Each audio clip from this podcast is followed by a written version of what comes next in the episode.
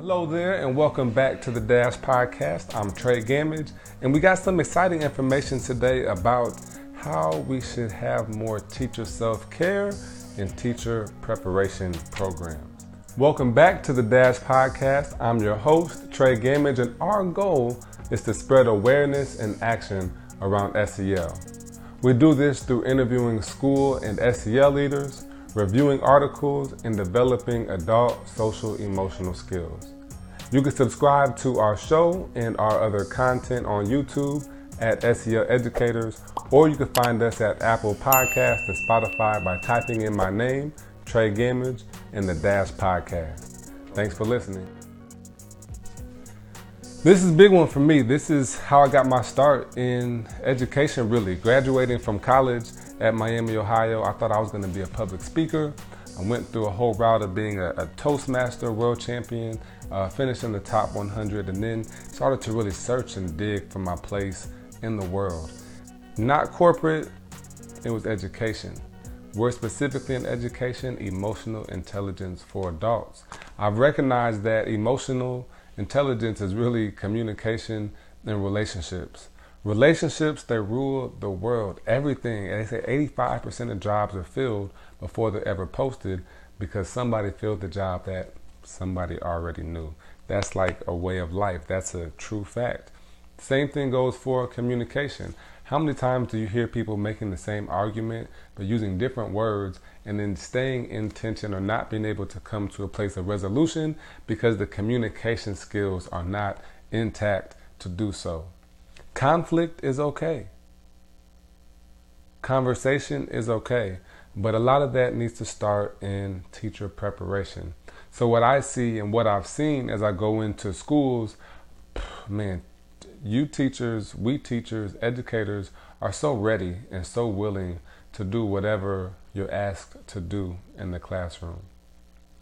Unfortunately, social emotional learning is such a big part of the way we live. I mean, it's, it's who we are. We are social, we're emotional beings. So we practice giving feedback every day. We practice asking for help. We practice showing for showing support. We practice reflection we practice so many things with our students that are SEL related without intention. So a lot of skills that we already have. And I think a big piece for me is just making you aware of the skill set that you may naturally be gifted at. Or if there are deficits, how do we bridge those gaps to make sure that you're your best self when you come into the classroom or school leadership or school, just in your position in general? So this article um, you know, a couple quick facts I wanted to point out. It says this podcast is a proud member of the Teach Better Podcast Network. Better today, better tomorrow, and the podcast to get you there. Explore more podcasts at teachbetter.com slash podcasts, and we'll see you at the next episode. The teachers, 59% of teachers feel like the public misunderstands teachers' workloads. And more than 50% of teachers are experiencing high levels of burnout or mental health issues. When you're in the fire, when you recognize you have a problem, if you don't have the skills, it's, it's kind of too late already. So, teacher prep is so important because now every state has SEL competencies in some form or fashion. To what level or what degree, that varies. But some states are very strong on SEL, some skills are not. The problem is we spend a lot of time practicing SEL for students, learning how SEL works for students. Even when we look at different frameworks, adult SEL doesn't come up until later down the process. But my question has been and remains how can we impact students if we're not supporting teachers? I don't ask my teacher to go in and deliver a math curriculum without having learned those same skills. I don't ask my science teacher to go in and teach a lesson without preparing for it. So, how can I ask a teacher to deliver self awareness or relationship skills when they're not practicing those skills intentionally themselves? You, you can't do that. That's irresponsible. That's unnecessary. So, we've got to take time to intentionally just show up. It can start with just emails. Hey, Here's how you're already practicing SEL. This isn't anything new. It's not new technology you have to grab. This is a part of your daily life. All I'm asking you to do is be a blip more conscious of those decisions. Okay? So I want to share a little bit about how we reduced our behavior incidents, suspensions by 50% over five years at PDMSTA, my school, um, and how it corresponds with some of our SEL training and our adult SEL. I'm not saying it's the only reason, but it's definitely a, a key cog that we've had in there. Um, so yeah, cause, because teacher prep, it, it can't just be classroom pedagogy and curriculum. There's such a human element and there's such a human aspect that we have in education that again it's it's irresponsible and it's um, actually confusing why we wouldn't spend more time developing the whole child and not just their their cognitive or academic abilities and successes. So a couple things um, for me that that point out in my experience, you know, looking at teacher prep programs, I can remember uh, my first role with the school with PDMSTA. I was the emotional coach for teachers.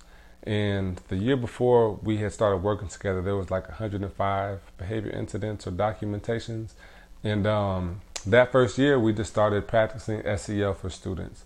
We used, or excuse me, for adults, we used DISC assessments to assess everybody's communication style and understand if they're fast paced, if they're slow paced, if they're people oriented or task oriented.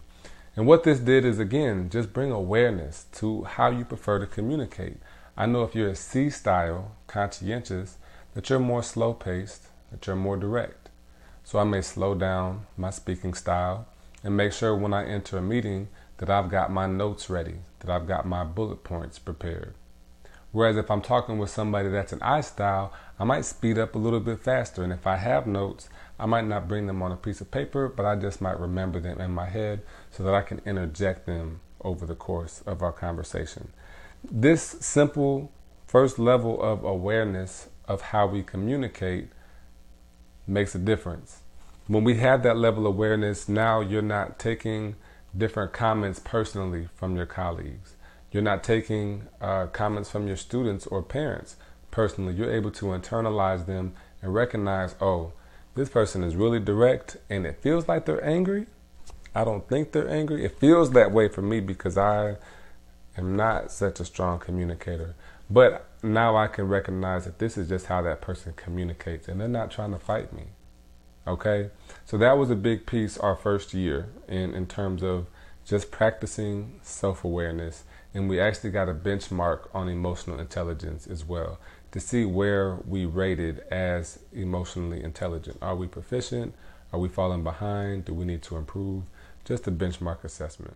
Become your best self with bestself.co. They have 90 day journals, six month action plans, daily journals, gratitude cards, relationship cards, all kinds of things to help you become a better version of yourself.